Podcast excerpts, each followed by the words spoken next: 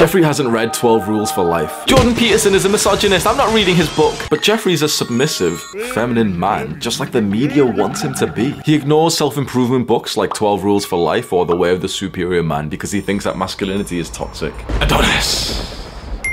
Adonis has read and implemented every self improvement book that he could get his hands on. Through that journey, he's become masculine, strong, and wealthy. Whilst Jeffrey stalks his crush on social media, the women stalk Adonis. The first rule for life from Peterson is stand up straight with your shoulders back, and it's my favorite one. It goes a lot deeper than just your body language of, you know, putting your chest out with your, your shoulders back and you're standing up with good posture. What he explains to us is that your body language may actually correlate with your position in society. So if you're somewhat of like a beta male, your body language will be more slumped over and you'll be more like neurotic, anxious, and actually less happy. Like your happiness, serotonin, dopamine, and testosterone seem to heavily correlate with your position in the social hierarchy. Essentially, how close you are to being the alpha male. In the modern day, it's so like unacceptable to talk about this term of the alpha and the beta, and everyone calls it cringe. But like, there's still real evidence that shows the more that you progress to being more of like an alpha, and you get better in society, and you and you honestly you beat other guys, the happier you're gonna be, and the higher your testosterone is gonna increase. Peterson says that a pretty fast way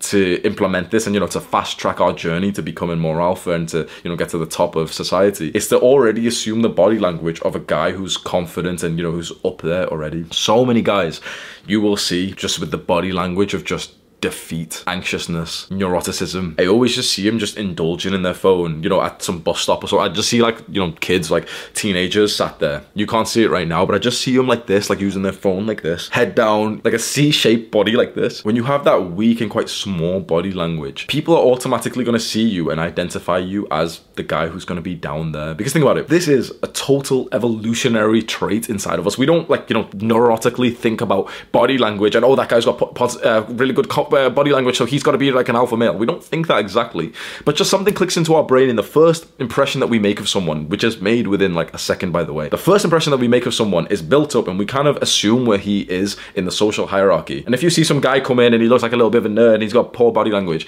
you're not going to straight away think, oh, I bet, I bet he's the alpha male. I bet he fucks a lot of women. I, I bet he's so rich. Of course not. You're going to think, oh yeah, he's probably a nerd. He's probably plays video games. He's down there. But imagine you see a confident looking guy with almost like this military style, disciplined body language walk in. You're going to think, oh shit, okay, that guy's got to be a little bit higher. He's got to be disciplined. He's probably got the respect of other men. Look at him, like stand up, like he actually like owns the place. And instantly, when your first impression is made of him, you'll actually go and treat him like that. You see, altering your body language is one of the fastest ways to get people to treat you better. Now, the issue is that if you alter your body language around people who already know you, it will seem as fake and manipulative, and you know, they'll just like think, okay, what is he doing? Whatever, you're still the chomp, right? But the first time that someone sees you, if you've got better body language, you know, like someone new sees you, their judgment is made of you within a second, bro. They're literally judging you entirely of just how you look. And of course, you know, how attractive you are, your style, the way you look is quite important. But literally just the size of you and just your body language and the way you present yourself is going to be a huge part of someone's perception of you. So next time you walk into a room and there's new people that you've never seen there before, why allow their initial first impression of you to be the guy who's slumped over and instantly they're going to think that you're down here and if they think that you're down there, they're going to just end up treating you that way. You don't want that. Walk in with some confidence. They're going to see you there with their first impression and the way that they talk to you and the way that they speak to you. It's going to be like as if you're up there anyway, which is going to help you to improve faster. The second rule from Jordan Peterson is to treat yourself as if you were someone that you're responsible for helping. So, in other words, just be kind to yourself as if you're your own best friend. What would you say to yourself? Imagine you're stuck in a rut right now. Like, imagine you're stuck with this addiction to video games or porn. What would you say to your best friend, and how would you help your best friend navigate that? Really, like a good best friend of yours, not like you know some prick that you don't even like, but like a guy that you really care about. Imagine your son. You wouldn't like scream at him and see, say he's a bad person for being addicted. Like we know porn's so fucking addictive. We know video games are so addictive. We wouldn't think that our son who's succumbed to the addictions of these platforms was a bad person, we would try to help him, wouldn't we? And yet, when you talk to yourself in your own mind, you belittle yourself and you have these beliefs of, of negativity and this like self-deprecation. How about you actually treat yourself as someone that you like? This may be one of the most important rules in the book and also just things to keep in mind in general. I say this so often, but the beliefs that you have about yourself largely make up your life. It is of utmost importance that you investigate the beliefs that have been implanted into your mind by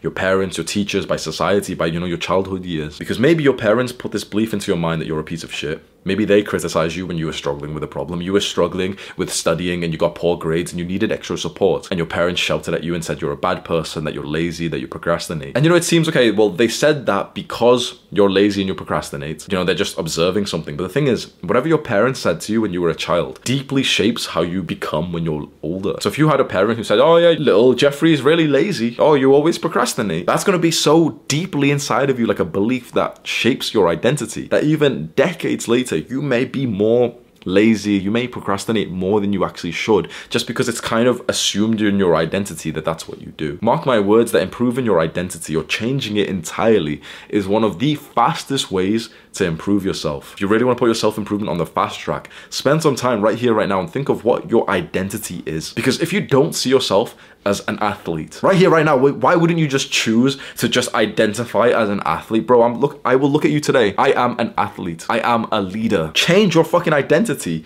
to the thing that you actually want to be. Update your identity to a new realistic endeavor. If you've been like getting into the gym for the past few months and you've been dieting and you've been learning about macros and protein and you've been going into the gym and hurting your fucking muscle for months or maybe years, you are an athlete. But if you still see yourself as a video gamer, as you still see yourself as like a little nerd who barely gets off his computer chair, well then you're gonna always have this level of friction because you're not aligning yourself to your identity. The moment I, I said to myself, I am an athlete, I started waking up at five every single day, running to the gym in pitch black darkness and training, no problem. I got shredded out of nowhere and I, I was struggling like with binge eating and my weight for like literally a year straight. Boom, I'm, I'm an athlete. And no, no, no thanks. I don't eat that junk food anymore. Alarms on at 5 a.m. because I'm an athlete. That's what athletes do. I wake up early and I go and exercise. I like exercise because I'm an athlete. I'm a leader. You know how many guys think that it's like cringe or obnoxious that I call myself a leader? They might be right. Maybe I'm not like a great leader or something. But the thing is, it's only going to help me if I see myself with that identity. So when someone tries to call me out for like the identity that I have for myself, and I, I genuinely think I'm one of the best leaders of our entire generation. Name another guy who's 20 to 25 years old who's leading as many guys as I am. I may be literally the best leader of our entire generation. Of course, there's people who are older than me who've got more influence, absolutely. But of guys who are about 20 years old, pick out another guy. There's probably not. And so I have the identity that I'm literally the best leader of our generation. And that helps me take this shit seriously. That helps me wake up at five or half four every morning. The first thing that I do is hop onto Discord and, and talk to one of my boys. The first thing that I do every single day. Name another guy who does that. So I have the identity that I am the best leader of our generation. And that helps me deeply. So, what is your identity? Because whatever you want to accomplish,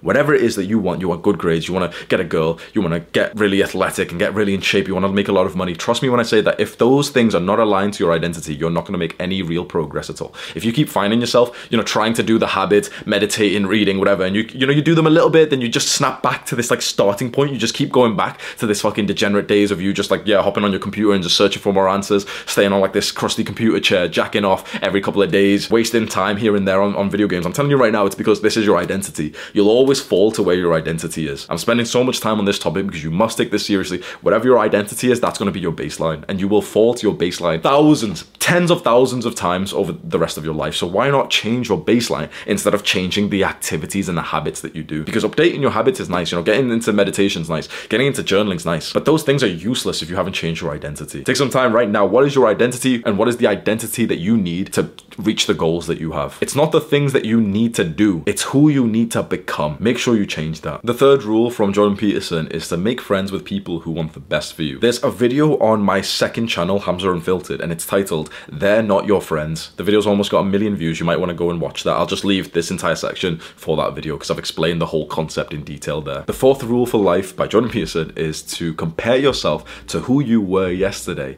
and not to other people. This is something that I think a lot of people take the wrong way. A lot of people in this modern day, especially men, have become so weak that they've started to overlook the importance of competition. When Peterson says this, don't compare yourself to someone else. And when you know you hear these like big, like masculine type of guys say, Oh, I don't compare myself to, to anyone else. They're not talking about it in the same way that you think. There's a difference between comparing yourself to someone else and competing with someone else. Competing with someone else is absolutely essential. If you say to yourself right here, right now, that I'm not in, in competition with anyone else, I guarantee you won't become that successful soon. It's competition competition that makes a young man wake up early because he has an enemy to work towards. We need an enemy. We need someone to beat. When I've got someone to beat so clearly in my mind, bro, I can't help but wake up at 4 a.m. I can't help but like have this level of aggression that I'm gonna take over. I'm gonna take what they've got. But comparing yourself to someone else, that's a bad thing. Comparing yourself is literally you seeing someone else and feeling bad that you are not that person. Comparison comes from this like inferior position of like, oh yeah, like I'm not so great and that guy's so great, so I feel even worse. And I, you're like looking down the social hierarchy, like thinking, oh yeah, I'm so bad, I'm so bad, I'm not as good as that guy. That's a very bad trait. It comes often from social media because when you're on social media, you can't help but compare yourself. The thing is, when you're on scrolling on social media, your brain isn't stuck in like competitive mode. So you're literally just scrolling. You see someone better than you, who's richer than you, who's got better physique than you, who's got a girlfriend and you don't, and your brain instantly just compares your life to his, shows that he's way better than you. It's like, oh, okay, well, I guess I'm a piece of shit then. And like we just said in the first point, when you know that you're quite low down in the social hierarchy, your your happiness, your dopamine, your serotonin, your testosterone all goes down. You don't want to compare yourself to someone else, but what you do want to do is see someone who's somewhat similar to you, not way, not way, way, way better, but someone similar, and think to yourself, yeah, I could be better than him. There's a difference. Comparison is like a very negative, self-deprecating mindset, and competition is an aggressive mindset. Be competitive don't compare. Number five, do not let your children do anything that makes you dislike them. This is a tricky one because I'm a big believer that traumatizing and abusing your children is is not good. And that seems like common sense, right? This rule for life from Jordan Peterson, and I might be taking this out of context, maybe he'll explain it better than I can. But I think this is referring to not becoming like your child's friend. So of course, you know, we're, we're kind of young right now, okay? But when we go and have children, the modern day around us is raising children to be very weak and protected. And if a child does something, like swear at their parents, which is a normal thing that's happening these days, bro. In some cultures, like I don't want to be racist, but it seems to be just like white parents and white kids. White parents raise their kids to just, it's okay to swear at them for some reason, bro. You never see that in a fucking like minority household ever. I don't know what, what's happening like the fucking godless West degenerates here. But it's like, it's okay for children here to literally swear at their parents, to scream at them, to tell them to fuck off and stuff, bro. The few times I've ever swore at my parents, I got my ass beat. You know what's very interesting? The times that I look back and I've actually been traumatized, like fully, like, like I don't say this to be like some mental health victim or some shit. Like, oh, I've got trauma, but like I've literally like scientifically got fucking proof that I've like have have trauma from my childhood. The few times that I can remember that I totally got traumatized was not from times where I kind of deserve to be disciplined. This is very interesting and I don't think anyone's talked about this. I'll very briefly go over it here. Maybe I should make another video. From what I can think right now, the times that I most like dislike my parents and the times that I look back with so much like, you know, this built up like anger and, and like sort of these flashbacks and everything which encapsulate trauma is the times when it's totally out of place for me to be disciplined like that. So it's the time that, you know, me and my brother were like shouting at each other a little bit. Then my dad comes in and aggressively hurts us. That's really bad. Where it was suddenly and it, you know, it wasn't deserved. Whereas the times that I think about the times where I kind of deserved to be disciplined, that never traumatized me, even though I still got like abused in that sense. The issue is that I think most parents have this all flipped. We see a lot of parents in this modern day who don't discipline their children at all because they think like, oh, you know, children are so sensitive and we can't like risk traumatizing them. And you should not traumatize your children. But I think there's a fine line that if you let your child, quite frankly, act like a prick, if you're not going to discipline your child, eventually the world's going to discipline him and that's going to be a way harsher lesson and we're seeing that today with uh, when i look at like 18 year olds today 16 year olds today a lot of them are just like, like I don't want to be horrible, but a lot of them are literally just like so weird. Coming from like an Asian household, coming from like a Muslim household where I got like I got slapped, I got beat. The thing is, I don't think those things are good either. But look at like the man I've become today. I've become disciplined. I've become like self-regulating. Whereas I see children today that never got disciplined when they should have. I used to see kids like literally scream and, and swear at their parents. And they're just weirdly addicted to instant gratification. It's like if a parent tried to become their child's friend, that child ends up turning into a total fucking degenerate who goes to the pub three times a week to drink pints here. If you want your child to become like that, yeah, be easy on them be nice on them. I don't think you should physically harm your children ever, but I think that your children should feel very disciplined by you. And I'm just going to be totally honest, I don't really know how to navigate that that sort of dichotomy just yet, but I am sort of wanting to look into that. But I will not have children who are fucking spoiled brats. You need to discipline your child and you need to not expect to be your child's friend. I will not be my children's friend. They will not see me as their friend. People think that this is weird when I say this about my girl. We're not friends. I call her my girl and not my girlfriend. We, we even like cringe at the term girlfriend, boyfriend. We're not friends. I know that he's talking about children in this, this rule for life, but you must understand that there's people who you can be very close to who don't have to be your friend. Me and my girl, I love her so much. She's not my friend at all. That's fucking dis- like that's weird. Maybe that seems weird to you right now, thinking like, hey, why, why don't you say your friends? But that, that's bro. Once you get a little bit more knowledgeable on the masculine energy, you realize you don't need to be friends with a girl for her to respect you and love you and actually to have an amazing time with her. If anything, honestly, I think our relationship's so fucking good because we're not friends. Because if we were, I would have lost attraction to her and she would have lost attraction to me, which is what happens in all these fucking relationships where, oh, we're like best friends, we spend all day talking to each other. Fuck off. I won't be offensive, maybe that's what some people's preference is. But with these parents who want to be their children's best friend, you usually see this with like degenerate parents who didn't even want to have their children at that age and they end up wanting to become friends with their with their children because they want to live vicariously through them. So you'd see this with the overbearing mother who like wants the, the boy to essentially turn into like a little bitch, a little pussy, and he, he like you know to keep him like nice and safe and secure. Or you see this with the um the the thought kind of mother who then encourages her daughter to like you know dress up and be really pretty and put on loads of makeup and go out. Yeah just go fuck some guys. It's okay like because she's living vicariously through that. Maybe i've got this all wrong because uh, this is something i've not totally researched enough just yet. And maybe we can go find like you know what peterson's actually said and maybe some people will comment and say oh no he, he meant to say something else.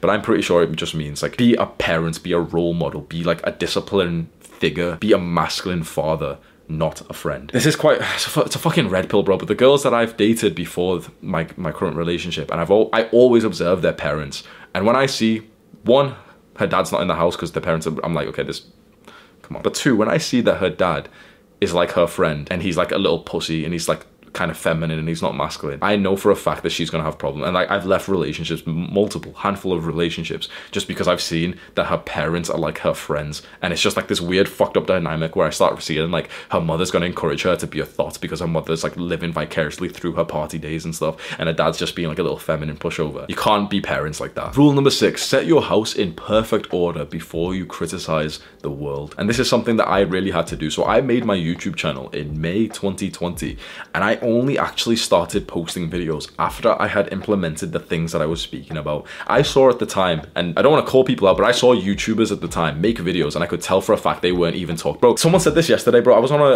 a video call with one of my followers. So every morning I go onto my big Discord server and I take like a video call for 20 minutes or something with one of my boys. And he said this word that really made me happy. He said, like, oh yeah, you came in and changed the self-improvement game because it was just trash before you. And I don't want to put down any of the, the creators because they're, they're still kind of around, like, but all of the YouTubers who were here before me making kind of self improvement videos, like I don't think any of them really had integrity. I would watch like these self-improvement gurus and stuff and these productivity guys. You probably like, you know, these big productivity channels of like these guys wearing clean shirts and stuff and none of them literally like just none of them were masculine at all. They were all like these fucking little skinny guys talking about discipline and talking about productivity. And I was just thinking, bro, how are you teaching me about productivity if you don't even go to the gym? You're teaching me about productivity if you're not consistent in the gym. Shut the fuck up, bro. Honestly, shut the fuck up. If you're like if you're not jacked, fair enough. Okay, fair enough. But if you're not consistently exercising which is a fundamental need for men, for humans. If you're not exercising, bro, shut up trying to preach to anyone else. That was the big push. When I saw all these fucking YouTubers who were just either they didn't exercise or they weren't even like confident or social with girls, like they, they were so awkward around, you could tell that they were kind of awkward around girls, or they weren't even that successful. You could just tell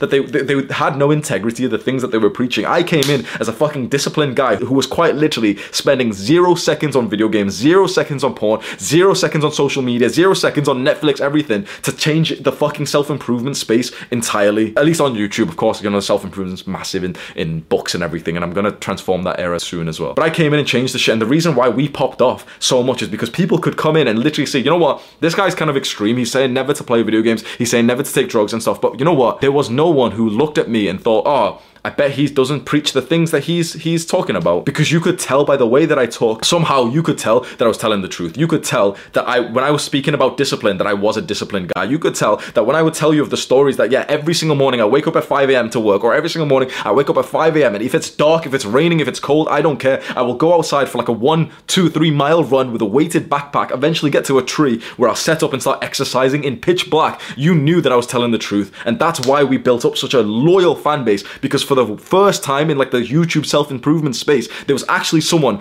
who had the integrity to follow the things that he was putting onto you. Because before there's all these like little productivity guys talking about, oh, here's the best productivity techniques and here's dopamine detox. It's like, bro, shut up. Don't you fucking tell people about dopamine detoxing when you still fucking play video games and you've got a self-improvement channel. Shut the fuck up. Don't talk about like, oh, I tried Marcus Aurelius's uh, morning. Just shut up, bro. All of these guys were making videos for the sake of making videos just because they wanted to be YouTubers. I was already doing this shit in the silence, like in the dark first. Literally, physically, like actually literally in the dark. And then I came onto YouTube and just started posting my learning lessons. And from there, we blew the fuck up because you needed someone with authenticity. The same with David Goggins. He came in in this sort of niche of like fitness and stuff. And this was a guy who had credibility and a reputation of like, oh shit, he is the real deal. He popped off. Andrew Tate came in. He is the real deal. He popped off. You see this rise of this like masculine, disciplined guy come in. Like you just see them pop the fuck off and get a million subscribers, two million, five million.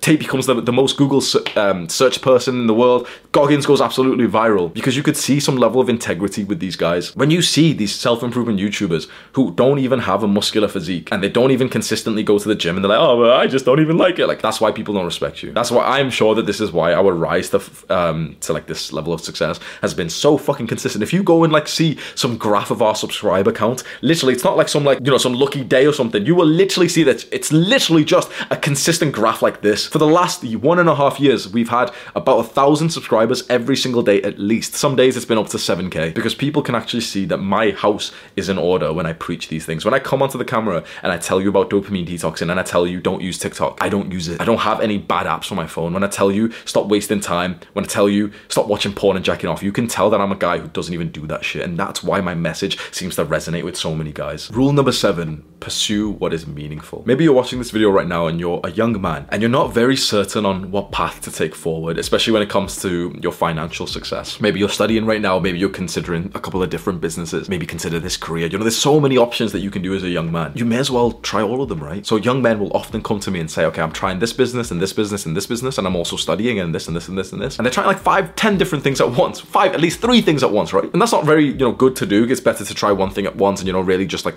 give it your all and stuff. But they ask me like, how should you know what to spend your time on? How should you know what to dedicate your life to? I want to be a dropshipper. I want to be a YouTuber. I want to start SMMA and you know all these different businesses, or I want to try this career or this one or this one. The reason why you're confused and you've got this decision fatigue of all these different pathways is because you're thinking entirely of the reward that you would get from these. Because when you think of the reward, what you want, well then you can consider being a YouTuber because you'll get money, success, freedom. You could consider being a author because you get money, success, freedom. You could consider becoming any number of things because you get money, success, and you know what I mean? That like if you just think totally of the things that you want, the rewards that you want, any endeavor is probably going to eventually make you money or eventually get you freedom or eventually get you status. You need to consider what is meaningful. You need to consider what you'll need to sacrifice and the problems that you'll need to go through, the pain that you'll need to go through to achieve success in an endeavor. So Peterson says, choose what is meaningful. Don't choose what will just give you a reward of money or something. Choose what actually means something to you. Don't don't just go with the hype. For me, it was always going to be YouTube, and it's interesting that I pursued YouTube at a time when everyone was talking about how oversaturated it was. I shouldn't have started a YouTube channel if I listened to this advice, but I did it because it was meaningful to me. I did it because I love this process and the pain of having to like, you know, set up the camera, speak to the camera, and sometimes mess up my words, but hopefully just send like a message out there to people all around the world. I did it because that means a lot to me. You need to figure out right here, right now, what means more to you? Because there's so many different things that you can pursue for the rest of your life. And so many guys just get this decision fatigue weighing up so many different options. Because they they only think about like oh well i could make money from this or i could make money from this that's not to help. You need to ask yourself right now, let's say you've got two choices that you could make right now, right? You need to ask yourself, in which of these choices will be the pain that I actually want to experience for the rest of my life? Rule number eight, tell the truth or at least don't lie. Honesty is a very, very important trait. It's, it means a lot to me. Honesty is like one of my core values. And that I haven't done like some, you know, some geeky practice to like figure out my core values. It's just always, I've always known that like I'm a very brutally honest person. I've come to the camera and literally told you times that I've totally fucked up. I've told you crimes that I've committed. I've told you literally just total honesty. Now, what I really like is he's wrote,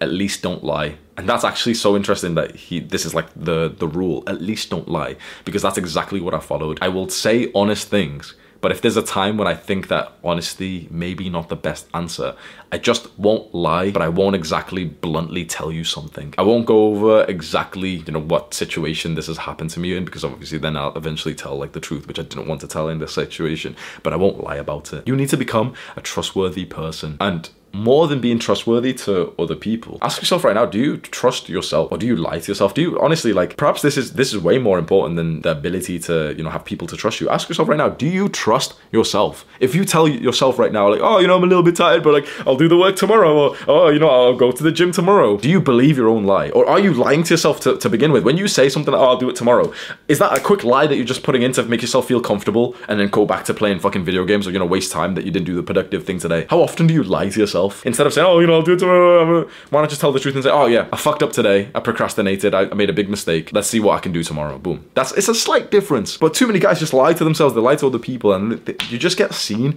as this like person of low status. No one can respect you when you lie to them. Rule number nine: assume the other person knows something that you don't. I like to think of this rule more in the lines of communication and social skills that we've learned from Dale Carnegie's book, How to Win Friends and Influence People. This is the concept of always thinking that no matter who you're talking to, they have some hidden gems, some knowledge inside of their brain that you don't know that you could heavily benefit from in any situation, whether it's you just want to learn from them or you kind of need the truth from them. You should always assume that this other person has some kind of expertise that you'd eventually be interested in. Because if you don't, if you pass a very quick judgment of someone, you can miss out on so many opportunities. Oftentimes, I'm not gonna lie, like I feel like people may feel this way about me. I don't present myself in the best way. I sound like a dick, but like I'm a lot more successful than I actually look like because I, I, I like being just not like not normal, but I like being just like like low key. Like I, I wear a fucking bathrobe in my videos. When I go out, I'm not wearing expensive clothes. I don't have like expensive shit or anything. Oftentimes, like I'm not even that well groomed or it. like, and I, I like being a bit like wild and unkept. Like it's just like my sort of personality and stuff. Oftentimes, I actually kind of feel like sometimes there's people who don't even realize like the person I am just because they were kind of closed off with their initial first impression. You see like this angry guy in a bathroom and you think, oh yeah, he's just he's just like you know some some or something like that sometimes that blows my mind when i speak to someone and i'm asking them questions i'm getting to know them and i leave the conversation like a little bit you know sad upset because they didn't take that much of an interest in me but i, I almost like think their social skills weren't that great because I think like how did you not even get to the point of the conversation where you ask me a question of like you know what I do for work and the fact that this is like such a big thing here. Oftentimes like you'll end up speaking to someone that you just see is just like just weirdly not intelligent when it comes to social skills and I really hope that's not you. When you speak to someone just imagine to yourself, this person probably has such a huge fucking gem, just like Hamza may do. Some people will just pass judgment on you and never even try to find out parts of your life story. And it's kind of sad because this is how we connect with people. I hope that when I eventually speak to you, if you join our Discord server, if you come to the meetups that I host quite regularly, like around the world when I'm flying around and stuff, I hope that I, at the time I have the awareness and the patience and the social skills to get to know you as a person and to always keep in my mind that you have something in your mind that I would love to hear about. Rule number 10 be precise in your speech. Interestingly, I'm pretty sure that Peterson wasn't just talking about like the length of, you know, your sentences. So he said, oh, you really use short sentences and be precise. I think he was more talking about being more upfront with the things that you're saying. So I, I, could have this wrong, but from my memory from this one, he more said that we should be precise in the sense that if there is something to say, we should say it as fast as possible instead of waiting around and holding our tongue. When something bothers you and you get this thought of some, you know, like it'll there'll be a thought in your brain of something that you need to bring up to this person. You know, they've maybe upset you, they've disrespected you, or you need to call them out, and you know, you know, you need to like challenge them a little bit. You need to tell them that something bothers you. You need to do that as fast as possible because a lot of people hold their tongue. A lot of people people. Just stay silent holding your tongue and not being upfront with you know the things you need to say to someone. Often leads to long-term resentment. It means a lot to me maybe it would for you especially when you start dating. When you realize that you're dating a girl who's kind of holding something in her mind and you know she's unhappy about something and she won't be able to open up to you and tell you. You realize how negative of like a personality trait that really is. Like she's listening right now.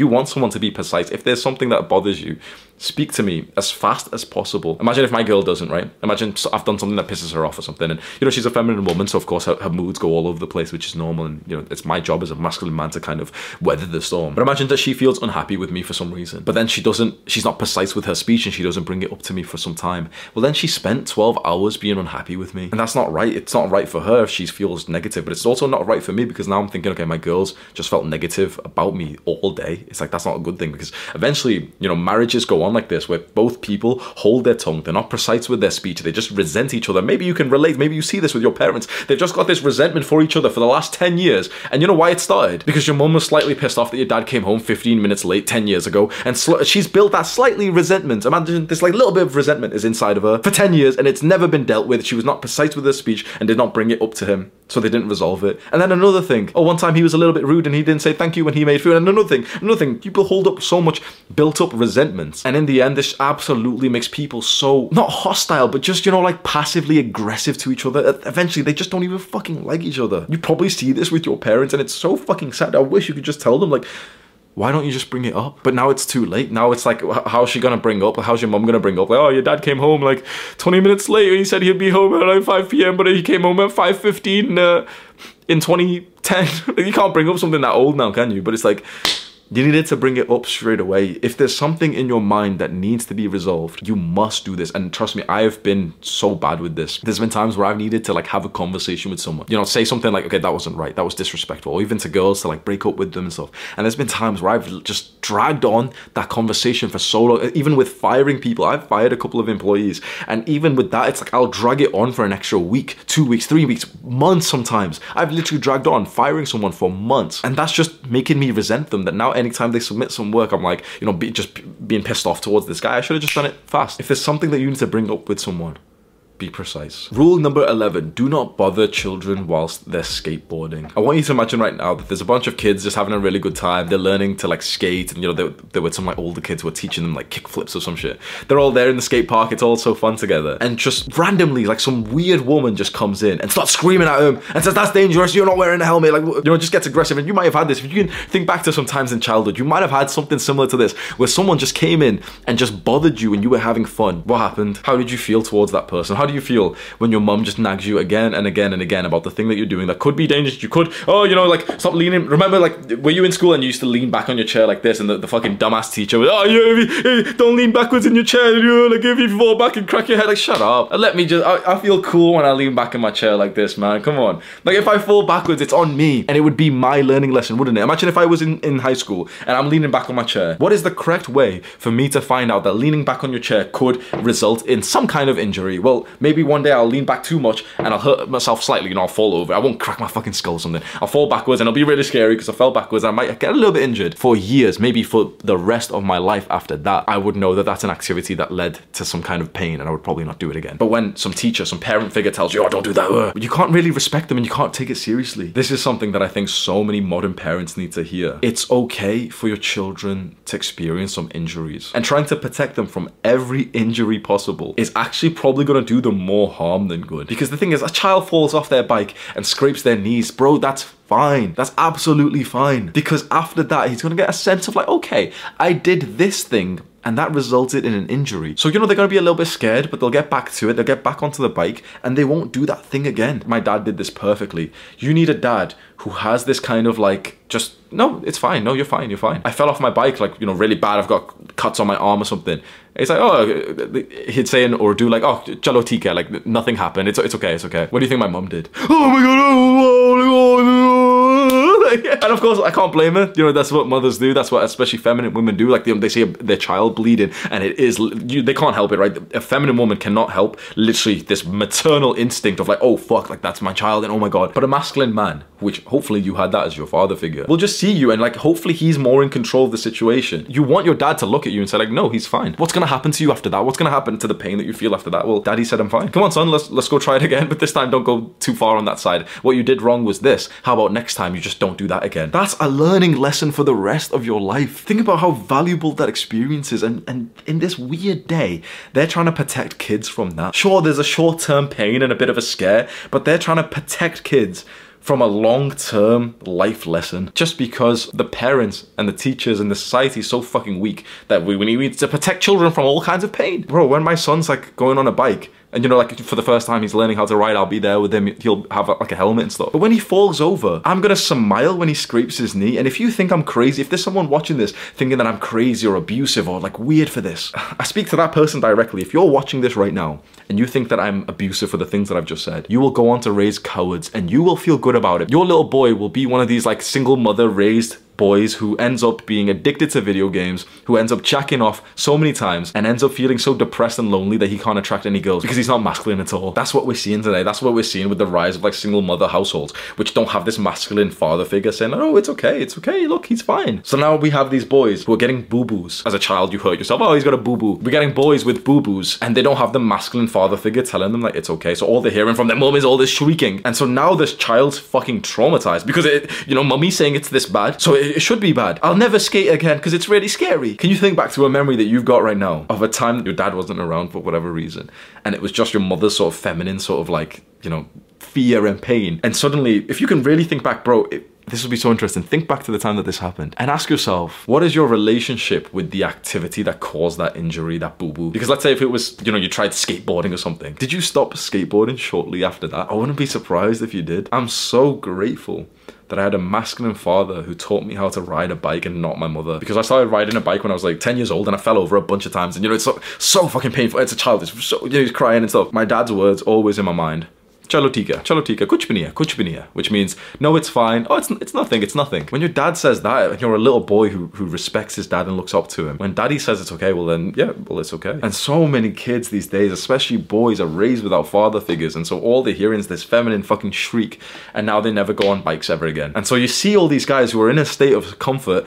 Well, what do they do? Because they're not allowed to play out; it's too dangerous. They're not allowed to go on bikes; it's too dangerous. Well, they end up being fucking recluses, and they end up the only thing that they can do is stay at home and play video games because their mom thinks that that's safe enough. Then he turns into a fucking coward watching porn, watching another man fuck the woman that he wants, and he wishes he could be that masculine guy. And he watches shit like fucking UFC, hoping that like you know vicariously living through masculine men who are getting bloodied up, and he's getting like getting this sense of like masculine aggression, but he can't do it himself. And finally, the twelfth rule for life from Jordan Peterson is to pet a cat when you encounter one on the street. He writes that the world is full of cruelty and negativity, and so when there is an opportunity to just take some time to experience some pleasantness like petting a little cat which you might see on the street or for me i really like observing nature. Sometimes like you know uh, imagine you go for a walk through a park right now there's like trees outside. A lot of people just kind of see the trees yeah whatever. But sometimes i like really observing like trees and leaves and actually like really like in awe looking at nature giving it so much more attention to the point that i walk up to a tree and literally like look at its bark and stuff and like doing that just makes me feel alive sometimes. It makes me feel like connected to this earth. Because if you don't do these things and you go about your day just commuting to work you know this grey dull commute to work going to work press the buttons uh, or you know go to school and